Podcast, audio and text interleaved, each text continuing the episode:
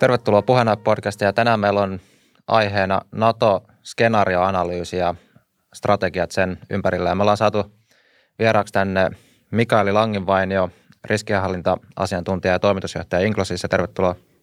Kiitos. Ja Sami Metelinen, EVAN eli elinkeinoelämän valtuuskunnan toimituspäällikkö. Tervetuloa. Kiitoksia. Ja mun nimi on Leevi Leivo ja tämä ohjelma on tuttuun tapaan YouTubessa sekä podcast-alustoilla. Lähdetään heti päivän aiheeseen, niin sä Mikaeli kirjoitit tämmöiset niin kuin riskiskenaariot tästä NATOon liittymisestä tai liittymättömyydestä ja mitä siihen liittyy, niin haluatko nopeasti avata, että mitä skenaarioita sä näet tämän NATO-kysymyksen ympärillä?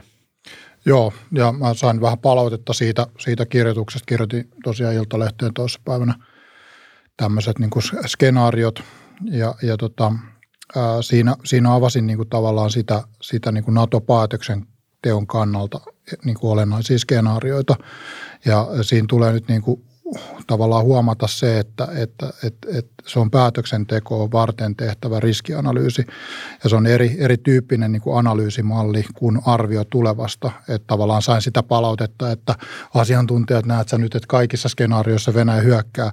Ei, se ei ole niin kuin tavallaan se niin kuin pointti siinä, vaan riskianalyyseihin liittyy se, että tunnistetaan ne vakavimmat mahdolliset vaikutukset ja mietitään niiden todennäköisyyksiä suhteessa siihen, jos Suomi menee NATOon, ei mene tai ei osaa päättää.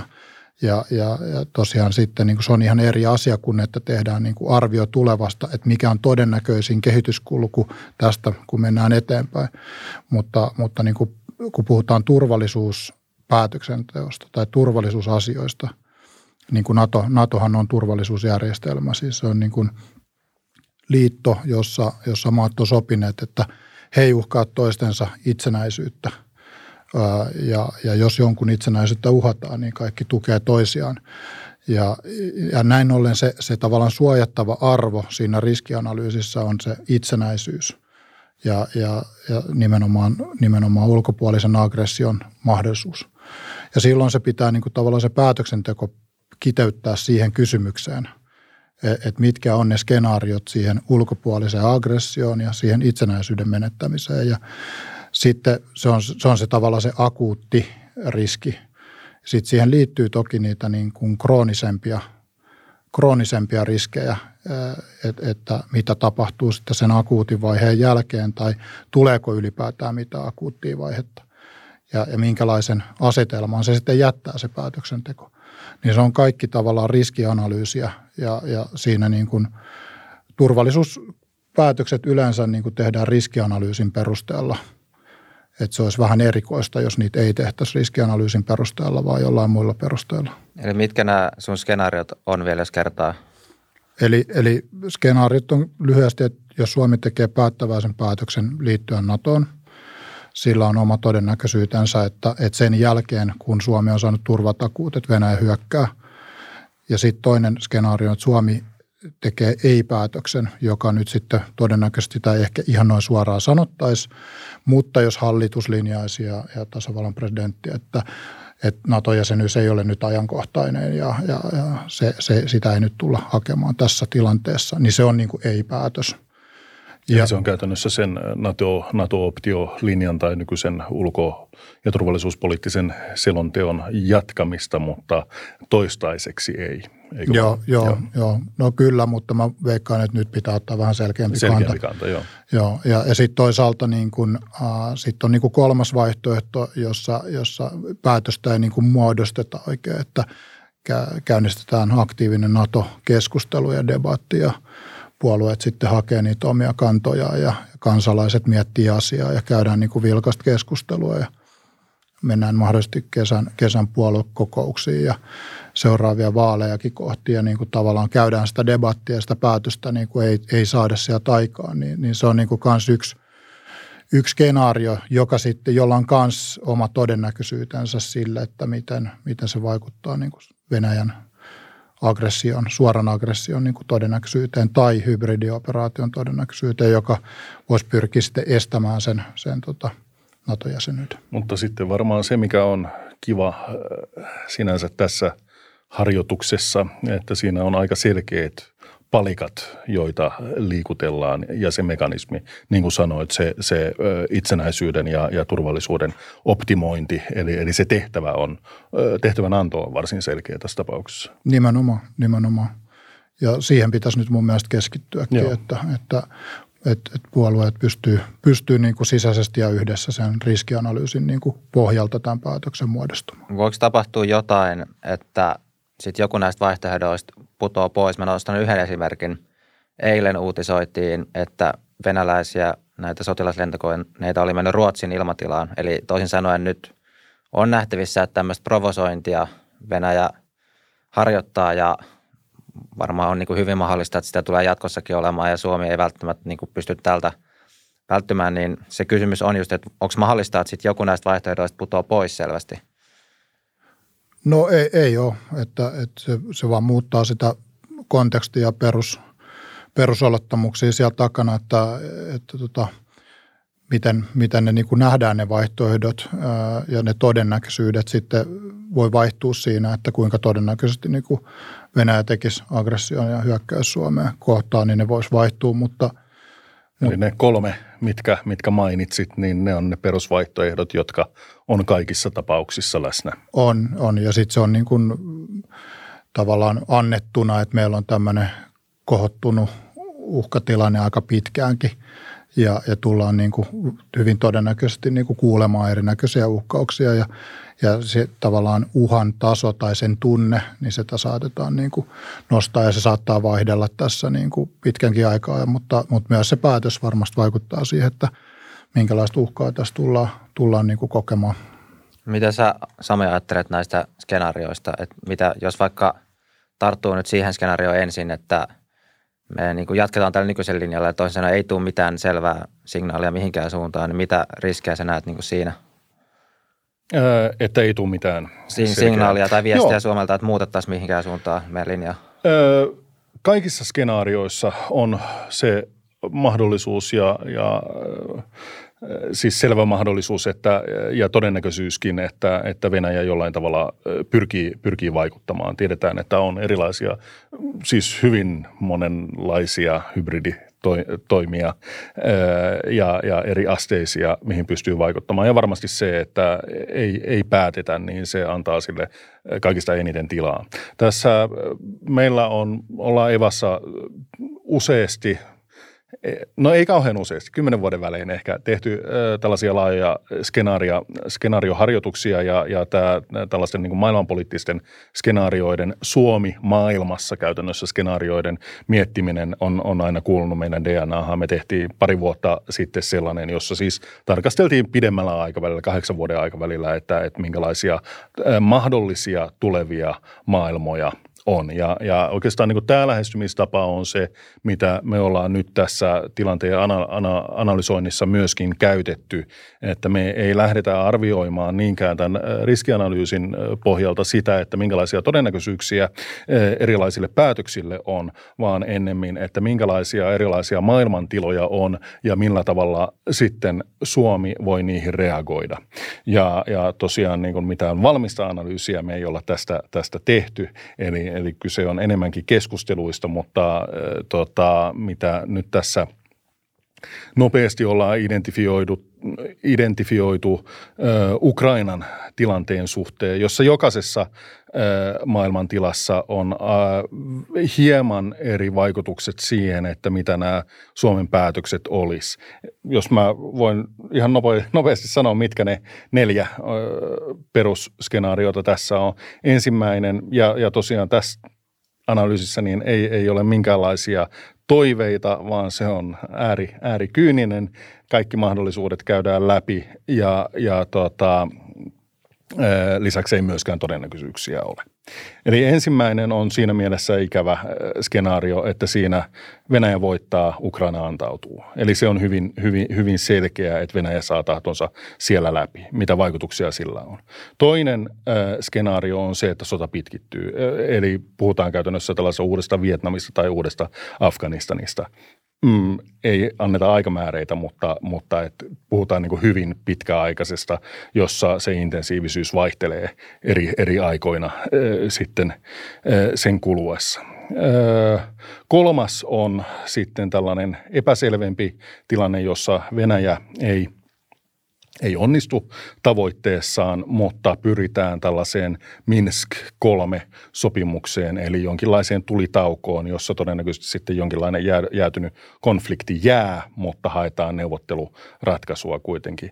Ja neljäs on sitten, että Venäjä epäonnistuu totaalisesti, ja se on vähän sellainen niin kuin jokerikorttiskenaario, joka on enemmänkin täynnä kysymysmerkkejä kuin selkeitä hahmotelmia. Ja jokaisessa näistä on hieman erilaiset painotukset siinä, että jos ajatellaan, että on nämä kolme eri vaihtoehtoa Suomen päätökselle Naton suhteen, kyllä, katsellaan ja ei. Ja oikeastaan kun näitä käytiin läpi, niin tämä ensimmäinen, jonka mainitsin, Ukrainan antautuminen, niin se on totta kai pahin mahdollinen Suomen kannalta, koska siinä jokainen näistä vaihtoehdoista johtaisi hyvin suurella todennäköisyydellä niin merkittäviin Venäjän toimiin ja jopa sotatoimiin. Toinen sitten, mietitään sitä pitkittymistä, niin siinä tilanteessa, kaikissa näissä tilanteissa oikeastaan todennäköisesti nähdään se, että Venäjä lisää näitä vaatimuksia myös ehkä Suomen ja Ruotsin kohdalla tällaisesta puolueettomuudesta. Eli samanlaisia vaatimuksia, mitä esitti Ukrainankin suhteen ja mitä tässä kirjeessä ja etupiirivaatimuksissa on. Mutta pitkittyneessä tilanteessa siinä tällaista saumaa siihen kyllä vaihtoehtoon on taas sitten huomattavasti paremmin kuin tässä ensimmäisessä vaihtoehdossa. Tässä Minsk 3 vaihtoehdossa niin tilanne olisi huomattavasti hankalampi, mutta siinä luonnollisesti Venäjä on jonkin verran alakynnessä, ja se jokerikorttivaihtoehto, niin sen mä jätän vielä vähän auki, koska se on vähän haastavampi. Joo, nyt tässä hyvin lyhyesti. Yes, yksi NATO-kriittisten, tai sanotaanko niiden ihmisten, jotka nyt ei kannata NATO-liittymistä, niin yksi keskeinen argumentti tuntuu tällä hetkellä olevan se, että jos me nyt jätettäisiin NATO-hakemus, niin se ärsyttäisi Venäjää siinä määrin, että me altistetaan itsemme niin kuin sotilaalliselle uhalle, joka tulee, tai ei oikeastaan enää siinä vaiheessa enää uhalle, vaan jollekin toimenpiteelle, mitä Venäjä sitten kohdistaa Suomeen. Niin sitten se kysymys tulee, että miten teidän näkökulmasta, niin onko tämä niin kuin riskiarvio oikea, tai onko tämä niin kuin todellinen riski, että olisi todennäköisempää, että Venäjä kohdistaa jonkun sotilaallisen hyökkäyksen tai aktion niin kuin Suomea kohtaan, jos me jätetään NATO-hakemus verrattuna tilanteeseen, jossa me nyt ei jätetä NATO-hakemusta, niin kasvaako se riski tämmöiselle Venäjän sotilaalliselle aktiolle teidän niin kuin analyysien mukaan? No mun mielestä kysymys on aikajänteestä tosi paljon. Että jos se tehdään päättäväisesti, yksimielisesti ja selkeästi, ja asiat on sovittu myöskin Naton päädyssä siinä pisteessä pitkälle, että se prosessi siellä käsittelypäässä olisi mahdollisimman lyhyt. Voi olla, että siinä on jonkunnäköinen viikkojenkin, mitä presidentti sanoi, niin kuin aika, että siinä parlamentit ratifioi tämän Suomen liittymisen NATOon ja turvatakuiden myöntämisen Suomelle, niin siinä on semmoinen kohottuneen uhan vaihe varmaankin. Mutta ymmärtämättä täysin sitä prosessia ja niitä vaihtoehtoja, niin on käsittääkseni mahdollisuus, että se voisi olla aika lyhytkin se niin kuin kohottuneen uhan aika.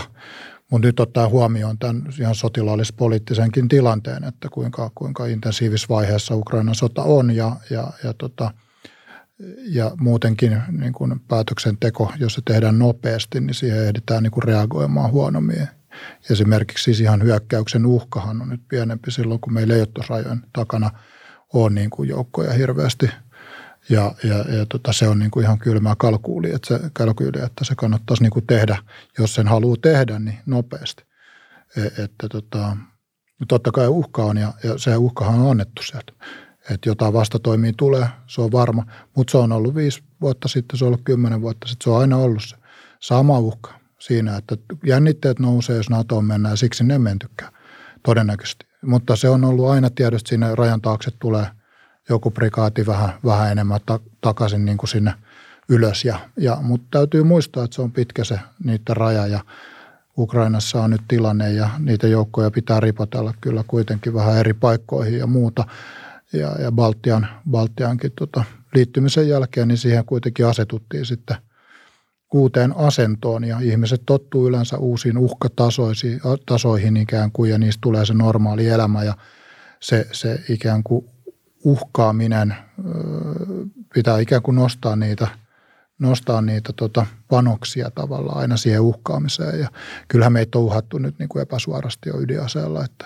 Mutta laskeeko se nyt tässä tilanteessa, että jos me nyt akuutisti, vaikka sanotaan, että nopealla aikataululla jätettäisiin hakemus NATOa, niin että se nostaisi sitä Venäjän suorittaman sotilaallisen toimenpiteen uhkaa?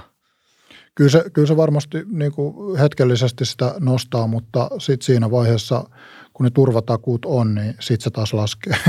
Että tavallaan niin kuin, että NATOlla on niin järkyttävän suuri vastavoima. Eli kun siinä vastassa on kaikki länsimaat, niin siinä vaiheessa se on, voisi yksinkertaisesti kuvata, että se on järjetön lähteä sitä vastaan hyökkäämään.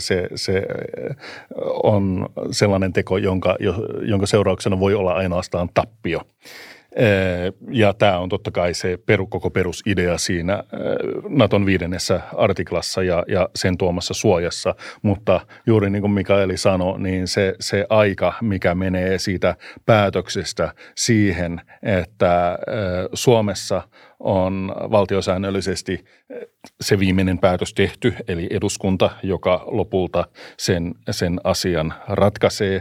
Ja sitten kaikissa muissa maissa, niin siinä on nimenomaan se aikajänne, jolloin todennäköisesti Venäjä reagoisi. Ja niin kuin tiedetään, niin Venäjän uhkauksiin ja siihen, mitä Venäjä sanoo, niin kaikkeen siihen pitää suhtautua vakavasti. Nyt juuri oliko se viime viikolla, kun Maria Zaharova sanoi, että siitä on sotilaspoliittisia seuraamuksia.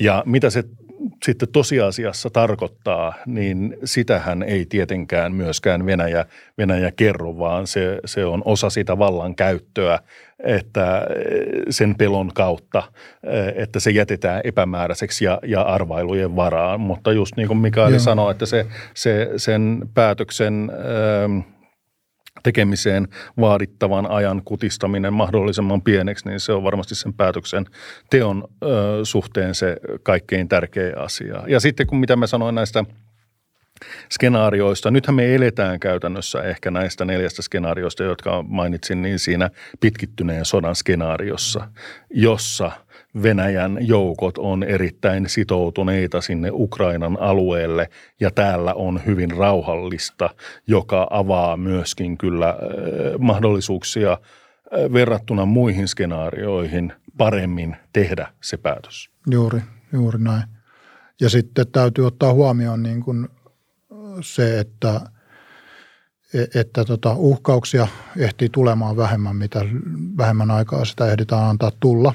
Tavallaan ja siinä mielessä niin kuin symbolisesti välit ei ehdi niin kuin elää niin paljon kuin sit siinä, että sitä päätöstä ei tehdä ja saattaa mahdollisesti tulla niin kuin lisää uhkauksia. Että niin kuin sanoin, että meitä on jo epäsuorasti uhattu ydinaseella koko länttä nyt ja sillekin on niin kuin joku todennäköisyys, että Putin käyttäisi ydinasetta.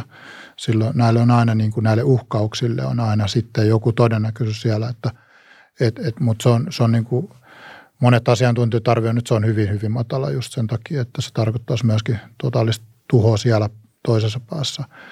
Mutta ottaa niin kuin huomioon, että näitä niin kuin uhkauksia tulee, niitä on tullut ja niitä tulee joka tapauksessa nyt tässä tilanteessa. Ja niitä todennäköisesti tulee vaan lisää, jos me niin kuin pitkitetään sitä päätöstä, meni se sitä kumpaan suuntaan tahansa.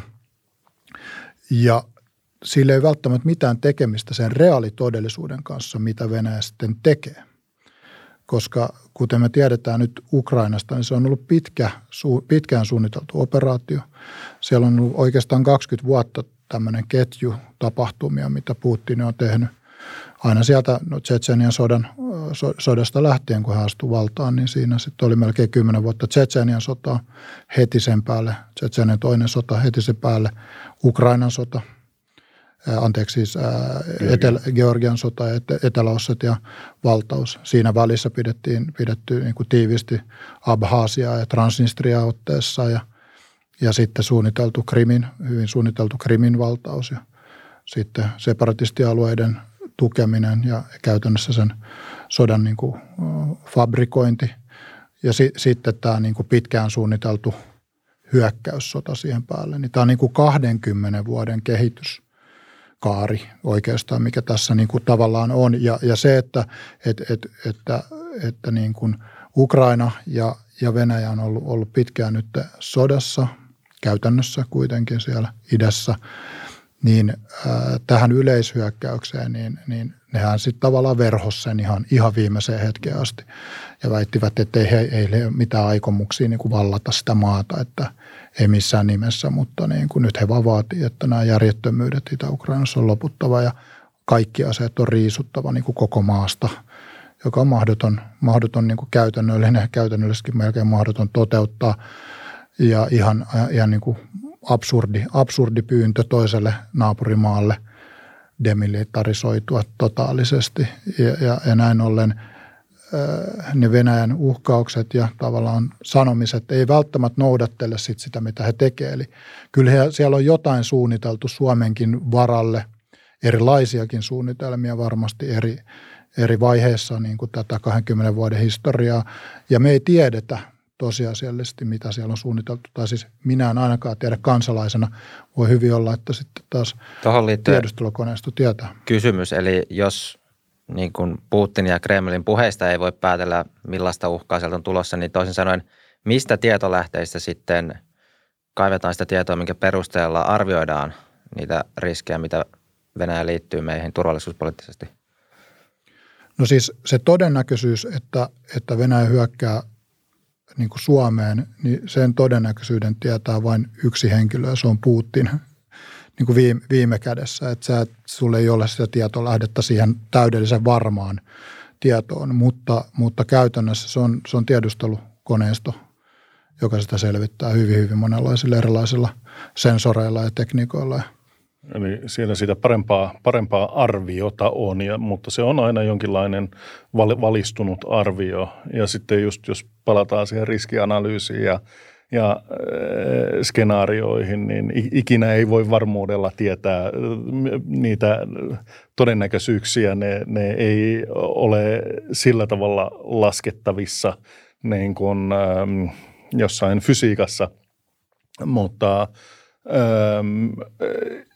olennaista on juuri se varautuminen kaikkiin mahdollisiin tilaisuuksiin ja oikeastaan kaikkien mahdollisuuksien läpikäyminen, mitä voi olla. Ja sitä kautta oikeastaan niin kuin ihan inhimillisen järkeilyn kautta päästään siihen, että mikä on yhdelle osapuolelle järjetöntä ja mikä on järkevää. Ja sitä kautta niin kuin ne todennäköisyydet siellä hahmottuu. Mutta voisiko tiivistää tuon tavallaan Natolle kyllä-skenaario on sillain, että niin kuin kuten sanoitte, että se, jos valtionjohto päättää, että haetaan Naton jäseneksi, niin se prosessi kannattaa mahdollisimman pitkään hoitaa ikään kuin kulisseissa, eikä julkisesti rummuttaa sitä Venäjälle, jotta se aikaikkuna sille, jolloin Venäjällä olisi joku järkevä niin kuin aikaikkuna tehdä joku sotilainen hyökkäys, on mahdollisimman lyhyt. Ilman muuta mun mielestä, että jos nyt miettii miten niin kuin sotilasliittoja ylipäätään on kautta historian tehty, niin ei siellä pressitilaisuuksia ole pidetty, kun niitä on mietitty. Että kyllähän niitä pitäisi miettiä niin kuin siellä turvallisuusasiantuntijoiden kanssa. Ja tämä todennäköisyyskeskustelu, niin se todennäköisyys pitäisi perustua asiantuntemukseen, siis Venäjän tuntemukseen. Asiantuntemukseen, ei tunteisiin, mitä Venäjä herättää meissä. Vaan asiantuntemukseen ja sitten siitä poliittisten puolueiden pitää pystyä tekemään niin kuin se päätös. Mutta nyt tässä on mun mielestä harvinaisen selkeä niin kuin riskianalyysi, päätöksentekotilanne. Ja puhutaan tämmöistä critical decisive momentista, että me ei voida ihan varmuudella tietää, että kuinka pitkään meillä on edes nämä optiot auki. Eli just tämä arvaamattomuus, mitä Venäjä meille tuottaa ja kuinka monia erilaisia keinoja heillä on niin kuin aloittaa vaikka hybriditoimenpiteitä, joita ei kannata tässäkään nyt julkisesti maalailla. Tuskin Venäjä meiltä mitään ideoita saa, kun siellä on iso liuta toimenpiteitä niin kuin mielessä, mutta Niin, näin ollen niin, se todennäköisyys, se perustuu niin kuin asiantuntemukseen. Mutta toisin sanoen nyt, kun kuuntelijat kuuntelee sitten vaikka tasavallan presidentti Niinistön tai pääministeri Marinin puheita, niin kannattaa ehkä niin kuin pitää mielessä se yksi vaihtoehto, että jos me ollaan siinä menossa NATO-skenaariossa, niin se viesti, mitä sitten taas ulospäin he puhuvat haasteluissa ja muualla, niin saattaa olla enemmän. Ehkä mietitään, että mitä Putin nyt ajattelee, kun se kuuntelee tämän. Vai? Siinä vaiheessa, kun valtionjohto antaa halaistunkin sanan siitä, että prosessi on käynnissä ja sinne mennään ikään kuin, että päätös on tehty, niin ei siinä vaiheessa oikein enää voi peruutella. Tai se peruuttaminen johtaisi sitten aivan katastrofiin sekä poliittisesti että turvallisuuden kannalta. Eli se tarkoittaa sitä, että päätökset tämän, nimenomaan tämän aikaikkunan kannalta, niin pitää olla aika hyvin tiedossa jo se poliittinen tuki eri puolueista, eduskunnasta, mutta myöskin sitten se prosessi muun maailman kanssa. Eli tämä totta kai niin kuin, tarkoittaa sitä, että kansalaisina joudumme olemaan jossain määrin ainakin jonkin aikaa sen suhteen myöskin pimennossa, mutta kansalaisilla on silti hirvittävän tärkeä rooli tässä päätöksenteossa siltä kantilta, että NATO edellyttää kansalaisten tukea. Miten se mitataan, se ei ole määritelty. Eli esimerkiksi Suomessa eduskuntahan on se, joka perustuslain mukaankin valta Suomessa kuuluu kansalle, jota edustuu valtiopäiville kokoontunut eduskunta.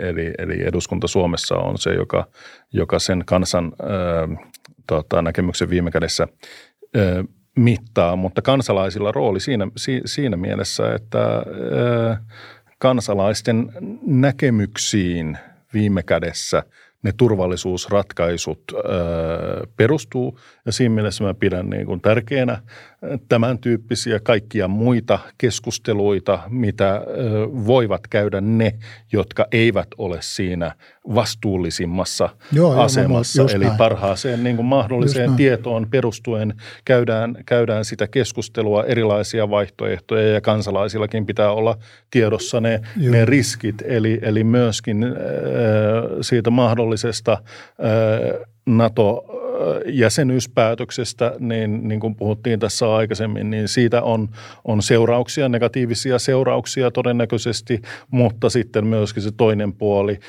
siitä ei-päätöksestä tai siitä en mä tiedä -päätöksestä, niin siitä on varmuudella myöskin negatiivisia seurauksia. Ja tämä punnintahan on se, mitä kaikki Suomessa joutuu tekemään. No joo, ja mä oon niin kuin osittain samaa mieltä tai pitkälti samaa mieltä, mutta sitten, tai en tiedä mitä tarkoitit, mutta niin kuin se, että päätös perustuu kansan mielipiteeseen, niin, mä ymmärrän sen niin kuin pointin, että siellä pitää olla kansan niin kuin vahva tuki, kuten presidentti Niinistö viisasti sanoi joku viikko sitten eräs haastattelussa, että olisi niin kuin tärkeä varmistaa se, että kun NATO-päätös tehdään, että kansa ei jakautuisi sen päätöksen niin kuin äärellä. Se oli erittäin tärkeä huomio, koska jos tehdään tällainen liitto ja sille ei ole kansallista niin kuin tukea tietyllä tavalla ja sitten kävisi niin, että jouduttaisiin sotaan, niin silloin se sosiaalinen, se koheesio, se yhtenäinen ymmärrys siitä, kenen riveissä seisotaan ja miksi, niin se pitää olla niin kuin erittäin vahva. Kyllähän se Suomessa se maanpuolustustahto on kuitenkin siellä pohjalla ja se on niin kuin selkeä, mutta kenen kanssa niin kuin halutaan sitä pitää, niin se on niin kuin sitten myöskin tärkeä kysymys. Mutta kuten presidentti Ahtisaari on aikanaan monta kertaa julkisuudessakin sanonut, että ensinnäkään hänen mielestään niin kuin Ruotsia ei kannata odottaa.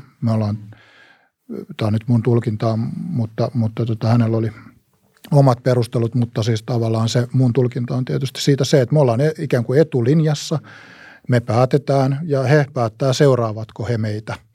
Eli tavallaan, ja sitten jos he päättää omasta puolestaan, niin sitten meidän kyllä kannattaa mennä perässä, koska se nostaa taas todella paljon niin kuin meidän tavallaan uhkatasoa, jos meillä ei ole Ruotsia välttämättä siinä liittolaisena. Jos Ruotsi menee NATOon, toki sitten voi olla, että Ruotsi voisi tukea meitä siitä huolimatta, vaikka ne olisi NATOssa, mutta se on silloin epätodennäköisempää, koska nyt me tiedetään, että Ruotsi on hyvin suurella todennäköisyydellä meidän liittolainen, niin tavallaan toi niin kuin kysymys siitä, että odotetaanko me Ruotsia, tehdäänkö me kansanäänestys, siitäkin presidentti Ahtisaari sanoi hyvin selkeästi, että siitä ei tulisi NATO-päätöksestä nimenomaan, ei tulisi tehdä kansanäänestystä ja käsittääkseni edes neuvoa antavaa kansanäänestystä, niin ainakaan niin kuin sitovaa kansanäänestystä missään nimessä juuri sen takia, että se on niin vaikea päätös.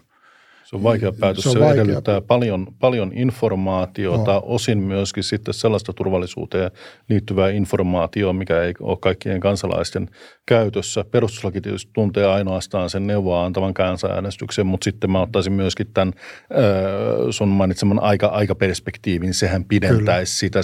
Se asettaisi itse asiassa Suomen vaaralliseen tilanteeseen nimenomaan niiden Venäjän erilaisten hybriditoimien osalta. Ja siinä mielessä mä sanoisin kyllä, että turvallisuuden kannalta se kansanäänestysvaihtoehto kannattaa hylätä. Mä palaan vielä siihen, että kun sä mietit, että olitko sä osittain samaa mieltä vai et tästä kansan mielipiteestä. Nimenomaan se, mitä tarkoitin sillä, on se, että eduskunta on se, joka Suomessa käyttää sitä kansanvaltaa ja siellä pitää olla se hyvin laaja tuki.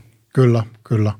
Ja tosiaan toi kansanäänestys, jolla siis presidentti Ahtisaari tarkoitti selvästi neuvoa antavaa kansanäänestystä, koska toisenlaista ei ole, niin siinäkin hän näki, että se vastuu siirtyy liikaa kansalle. Eli että sitä ei pitäisi niin kuin tehdä sitä päätöstä sillä tavalla ylipäätään, vaan että se pitäisi tehdä niin kuin päätöksentekijöiden kantaa myöskin se vastuu siitä päätöksestä. Ja sitten myöskin sitä puoltaa niin kuin semmoinen seikka, että kansalaisille ei ole pääsyä kulissien takaisin keskustelutietoihin, että mitä Venäjän kanssa on nyt puhuttu tämän kriisin aikana, mitä Naton kanssa on puhuttu tämän kriisin aikana, eikä heillä ole luokiteltua tietoturvaluokiteltua tietoa käytettävissään aina erittäin salaiseen tiedustelutietoon lähtien. Siellä on 4 tietoturvaluokkaa, siellä on miljoonia dokumentteja, mitä me ei saada nähdä faktisesti tähän tilanteeseen liittyen. Ja meillä ei ole sitä tietoa, mutta valtion ylimmällä johdolla on. Ja sitten nyt tässä vielä puoltaa sitä, kun on tämä lakialoite, tai siis kansalaisaloite, tästä sekä suorasta NATOon liittymisestä on täyttänyt 50 000 ääntä ja sitten myöskin kansanäänestyksestä on täyttänyt 50 000 ääntä ja eduskunnan pitää ne käsitellä, niin on nyt tämä niinku aikapaine on niinku toinen asia, mikä puoltaisi sitä, että ei pitäisi niinku käsitellä sitä sen kansanäänestyksen kautta. Ja meillä on nyt sitten se toinen kansalaisaloite sen suoran NATOon liittymisen kanssa, eli aika kiinnostavaa nyt nähdä, miten ne käsitellään. Niin tuossahan tulee just se, että jos haluttaisiin, että kansalaisilla olisi pääsy kaikkeen tämmöiseen informaatioon, niin sehän tarkoittaa samalla sitä, että myös ulkovalloilla olisi pääsy siihen kaikkeen samaan informaatioon, koska sitä ei pystyisi silloin suojata. Mutta mennään nyt tähän ei-skenaarioon, eli sanotaan nyt, että tämän vuoden kesään mennessä ei olisi tullut valtionjohdolta mitään signaalia sen suhteen, että me olisimme NATO-jäsenyyttä hakemassa, eli olisi mennyt nyt tästä hetkestä semmoinen 3-4 kuukautta, ja tämä ei olisi yhtään edennyt tämä tilanne siihen suuntaan, että olisi jotain signaaleja liittymisen puolesta, niin mitä uhkia ja riskejä silloin Suomi kohtaa? Tarkoitatko nyt sitä skenaarioa, jossa käytännössä olisi tehty ei-päätös, mutta sitä ei ehkä, sanotaan, vai ennemmin sitä, ehkä, en mä tiedä niin, skenaariota, jossa sitä, puolueet arpoo ja pitää puoluekokouksia juhannuksena ja niin edelleen? Ennemmin sitä, että ei ole tullut mitään signaalia ainakaan sen puolesta. Eli se on nyt se jahkailuskenaario sitten. Niin mitä uhkia ja riskejä silloin kohdataan sen jälkeen? Mä luulisin, että se, mikä alkoi joulukuussa jo, tämä eskaloituminen sillä, että Venäjä alkoi julkisesti esittää vaatimuksia etupiirisopimuksesta lännen kanssa, Naton ja Yhdysvaltojen kanssa ja nimenomaan yksittäisten maiden ja Euroopan yli ikään kuin siihen on hyvä kiinnittää huomiota, että Venäjällä on koko ajan ollut halu neuvotella ohi tällaisten rajamaiden, joka Venäjän näkökulmasta Suomikin on, niin tämän tyyppiset vaatimukset tällaisessa jahkailuskenaariossa varmasti konkretisoituisi. Varmasti on ehkä liikaa sanottu, mutta pidän hyvin mahdollisena, että ne kohdistettaisiin suoremmin sitten Suomea ja Ruotsia koskeviksi puolueettomuusvaatimuksiksi. Saattaisi ne vaatimukset kohdistua suoraan näihin maihin, mutta myöskin näiden maiden yli. Ja sitten niitä vaatimuksia saatettaisiin tehostaa näillä jo useasti mainituilla erilaisilla hybriditoimilla, mitä me ollaan Suomessa aikanaan nähty myöskin tämä pakolaiskysymyksellä painostaminen. Millä se loppui, niin sitähän me ei tiedetä. Kyllä. Ja jos toi jahkailuskenaario tavallaan niin kuin jatkuisi, niin mä näkisin, että se nyt tämä kehityskulku, missä me ollaan, niin se ei menisi siihen ei-Naton kannan suuntaan, vaan se menisi Naton myönteiseen suuntaan, kun nähtiin nämä Gallup-tulokset, että se kääntyi pääläälleen tämä kansan mielipide Natosta. Ja sitä olin sanomassa, että kansalaisten pitää saada puhua vapaasti näistä asioista, ihan täysin vapaasti. Heidän ei tarvitse peittää mitään niin kuin Venäjältä. Siis tavallaan se on se päätöksentekijät, jotka pitää peittää se päätös ja kunnes se tehdään niin kuin tavallaan. Mutta kansalaisten pitää pystyä tekemään niin kuin vapaata dialogia, tuomaan näkökulmiaan tästä ja myöskin oppositiossa on selkeästi kokoomuskin Naton kannalla ja se on niin kuin varmaa, että tämä keskustelu tulee nyt jatkumaan ja varmasti se on myöskin sitä niin kuin NATO-myönteisyyttä jatkuvasti enemmän ja se itsessään sitten, jos mietitään niin kuin ihan sotilaallista uhkaa, niin on tosi vaikea sanoa, kun se riippuu niistä perusolettamuksista, mitä vaikka Ukrainan osalta nyt käy ja näin, mutta mitä pidempään se jatkuu, sanotaan nyt näin, että sä sanoit 4 kuukautta, mutta joka päivä tai joka viikko se niin kuin kasvaa, se mahdollisuus tehdä jotain Suomen suuntaan ja mä en niin kuin näe semmoista kehitystä, missä se kääntyisi niin kuin laskuun se todennäköisyyden kohoaminen siitä, että Venäjä tekisi jonkunnäköisen esimerkiksi hybridioperaation.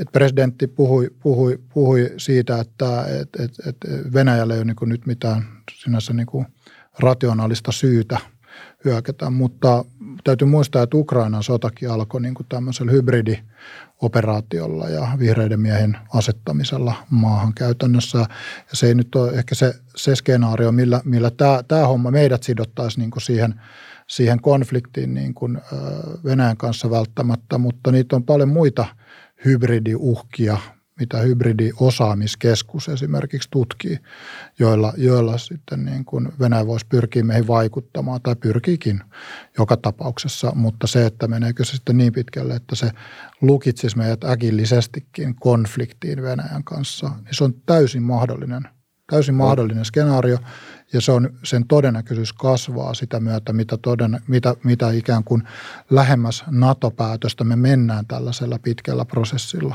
Voisi olla semmoinen skenaario, että nyt tämä Ukrainan sota tässä jatkuu ja sitten sanotaan, esimerkiksi tulisi vaikka joku, että niin kuin Puola, joka on Ukrainan rajan naapurivaltio, niin siellä tulisi vaikka joku sotilainen selkkaus ja sitten itse asiassa niin kuin Venäjä ja NATO ajautuisi jonkinnäköiseen konfliktiin, mutta sitten Suomi ei joudukaan tähän mukaan, koska me ei olla NATOssa mukana. Onko tämmöinen skenaario mahdollinen? Mä sanoisin, että tietyllä tavalla täysin mahdollinen. Varmasti se, jos mietitään Venäjän näkökulmasta, niin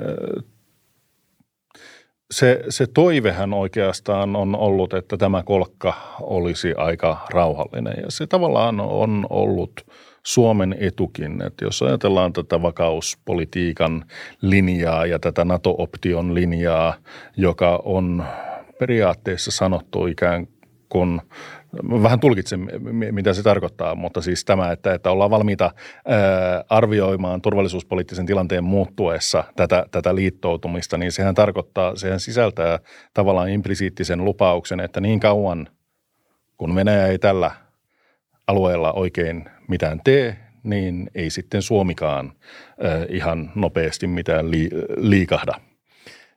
Eli se on vähän tällainen molemminpuolinen lupaus ollut siitä, että ylläpidetään sitä vakautta. Ja nythän siinä on tapahtunut jo muutos, kun valtiojohto totesi turvallisuusympäristön muuttuneen. Siihen kannattaa kiinnittää huomiota, että nyt ollaan siinä prosessissa miettimässä, onko tämä sellainen muutos. Venäjän näkökulmasta, niin se, että konflikti laajenisi, sotatoimet laajenisi Venäjän aloitteesta, mitä todennäköisimmin joihinkin NATO-maihin, niin Venäjän toiveena varmastikin olisi, että täällä asiat jatkuisi niin kuin ennenkin. Ja siinä palataan oikeastaan just nimenomaan siihen, että mitä Venäjä on halunnutkin, että täällä olisi samantyyppinen puolueettomuus kuin joskus silloin Neuvostoliiton aikana, mutta sitähän ei ole.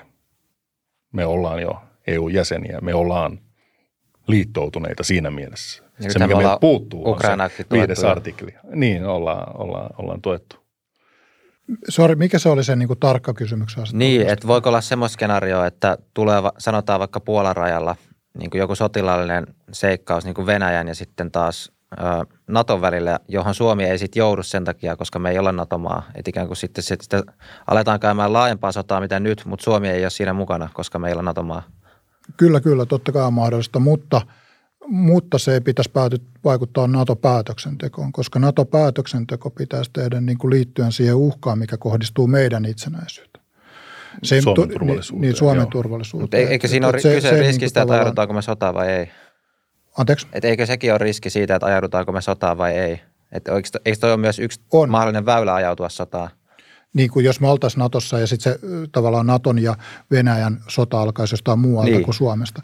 On totta kai. On tietysti siinä mielessä sekin on niin kuin mahdollista, mutta sitten se kysymys on, että mistä muualtakin se voi lähteä se Naton ja Venäjän eskalaatio käyntiin. Eli kyllä Suomi on siinä niin kuin yksi niin kuin, mahdollisuus, ja en itse näe semmoista, se kuitenkaan kovin todennäköisenä, että Suomi pystyisi pidättäytymään täysin niin, konflikti. Niin, Itämerelle laajenisi. Niin. Itämerelle laajenee, jos ottaa huomioon.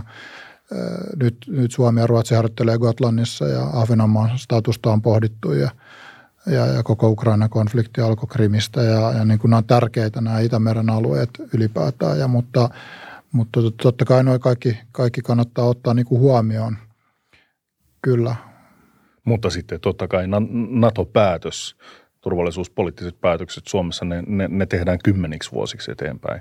Toivottavasti vielä pidemmäksi aikaa, että niitä ei voi tehdä sillä perusteella, että miettii vaan, että mikä tässä niin vuoden säteellä voisi olla. Olemmeko vuoden turvassa joltain, vaan että olemmeko seuraavat 100 vuotta turvassa sillä perspektiivillä niitä pitää tehdä. Ja sitten tietysti just nimenomaan se ajoituskysymys, että milloin se window of opportunity, milloin se on parhaimmillaan. Ja tässä kyllä nimenomaan valtiojohdolla on se kaikki informaatio käytettävissä. Tässä pitää vaan tietyllä tavalla hyväksyä, että me kansalaisina joudutaan vähän niin kuin kulkemaan sumussa ja hapuilemaan, mutta just nimenomaan niin kuin tästä kansalaiskeskustelusta, että se pitkän tähtäimen ratkaisu, että halutaanko me kuulua länteen tiiviisti, niin sehän on mitä suuremmassa määrin sellainen asia, joka kuuluu kaikille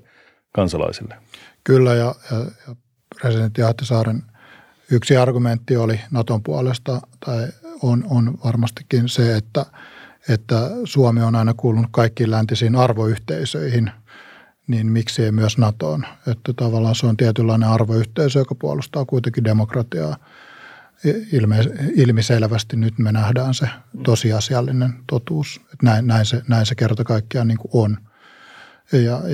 Mutta sitten moni miettii tietysti sitä, että mikä on Natonkin kohtalo, jos Yhdysvalloissa Trump tulee, saa toisen kauden, jos näin pääsisi keikahtamaan taas siellä, tai muita sisäisiä ongelmia sitten siellä Yhdysvalloissa ja näin poispäin, niin mikä on niin kuin Naton kohtalo. Mutta nyt taas on tullut tämmöinen valtava eurooppalainen kohesio ja sotilaallinen varustautuminen. Ja nyt se Naton eurooppalainen pilari on ihan erinäköinen ja tulee olemaan kuin mitä se oli nyt sitten tätä kriisiä ennen. Joten vaikka Nato itsessään niin kuin ja Yhdysvallat vaikka irtisanoutuisi Natosta, niin meille jää aina nämä sotilasliitot hakee jonkun muotonsa. Että jotkut aina hakeutuu kimppaan ja meillä on kaksi ydinasevaltaa.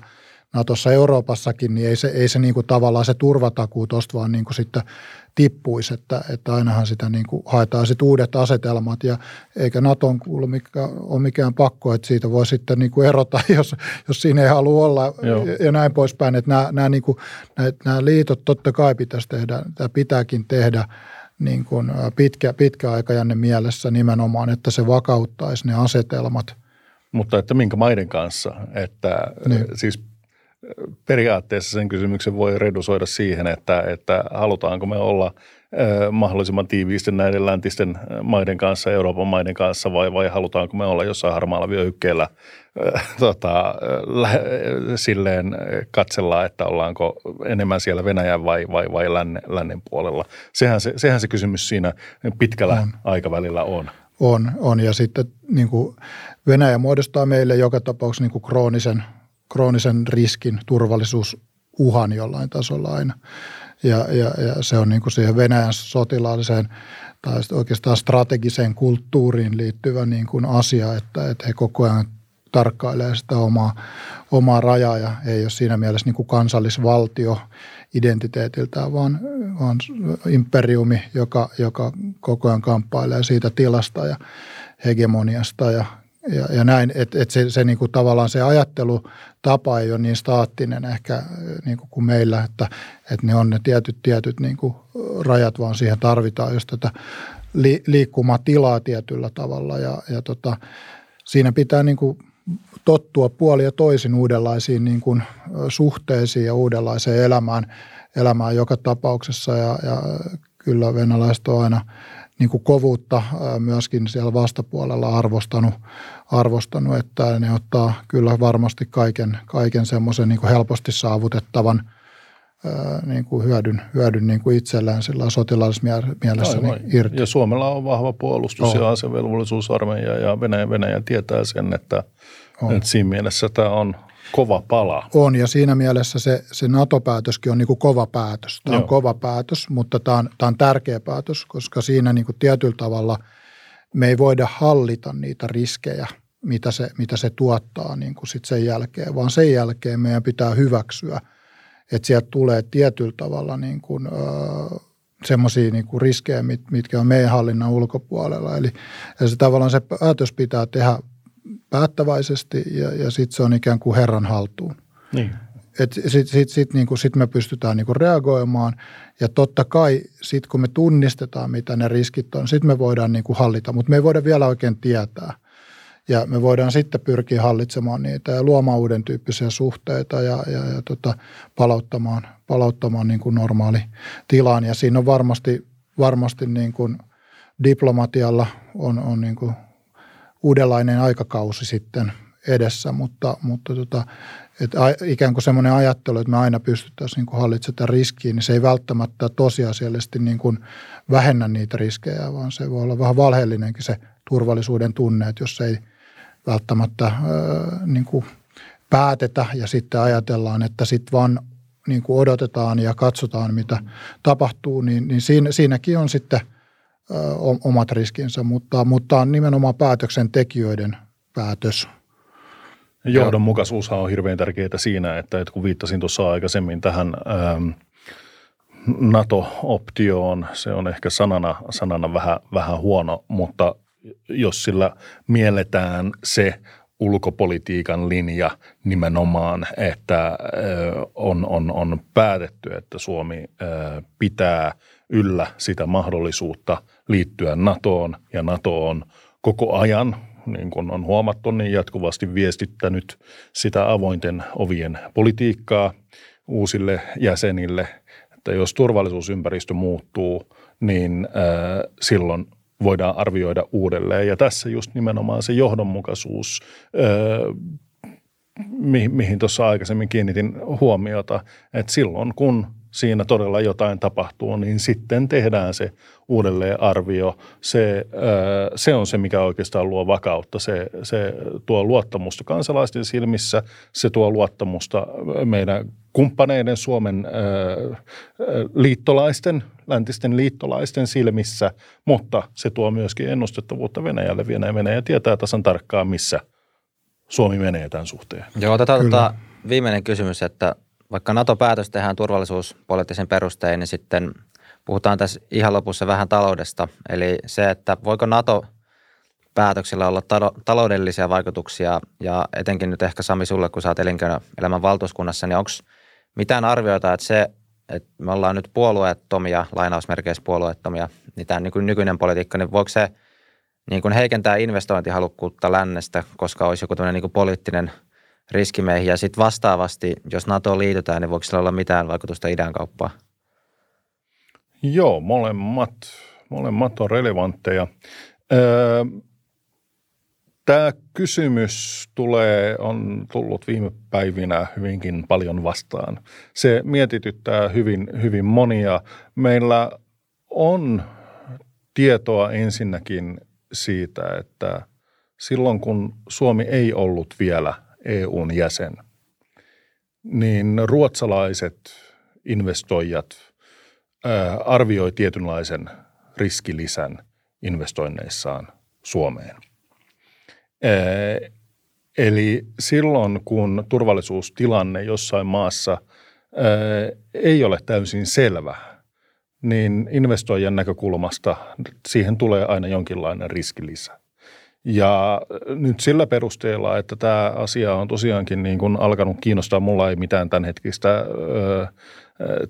tietoa ole, näkyykö esimerkiksi erilaisissa spreadeissä tällä hetkellä, mutta kyllähän se tiedetään myöskin niin kuin Ukrainasta investointiympäristönä, että jos maa on konfliktissa, maata uhkaa konflikti, niin sijoittajat yleensä tuppaa välttämään sellaista maata tai vaatii suurempaa tuottoa ainakin. Eli periaatteessa ihan tämän logiikan perusteella voi arvioida, että sillä on merkitystä, onko turvallisuusympäristö vakaa ja yleensä tiedetään tästä EU-ratkaisusta, että sillä oli vaikutusta Suomeen. Sitä vastaavaa riskipreemiota ei enää sen jälkeen ollut, näin olen ymmärtänyt vastaavaa, mutta aina niitä jonkin verran arvioidaan. Entä sitten idän kauppaan, Neuvostoliiton kauppaan? Sanoisin, että tällä hetkellä näiden pakotteiden myötä se on aika heikoissa kantimissa. Joka tapauksessa Suomi joutuu kaikissa skenaarioissa katsomaan uudelleen ne taloudelliset, diplomaattiset, muut suhteet. Oikeastaan niin kuin mun ymmärtääkseni tällaiset kahdenväliset suhteetkin, niiden aikakin on nyt toistaiseksi ohi kaikilla länsimailla, mukaan lukien Suomella. Suomi on kuitenkin länsimaa myöskin ja mukana pakotteissa. Eli voisiko sanoa, että jos Suomi olisi NATO-jäsen, niin silloin se olisi ehkä länsimaisille investoijille niin kuin selkeämpi se tilannekuva. Joo. Hei, musta tuntuu, että laitetaan tämä jakso pakettiin. Tästä tuli oikein hyvä. Kiitos Mikael ja kiitos Sami. Kiitoksia. Kiitos. Ja kiitos katselijoille ja kuuntelijoille ja pankaa tuttuun tapaan taas kommenttia ja jakakaa vaikka jaksoa eteenpäin. Me nähdään seuraavassa jaksossa. Moi moi.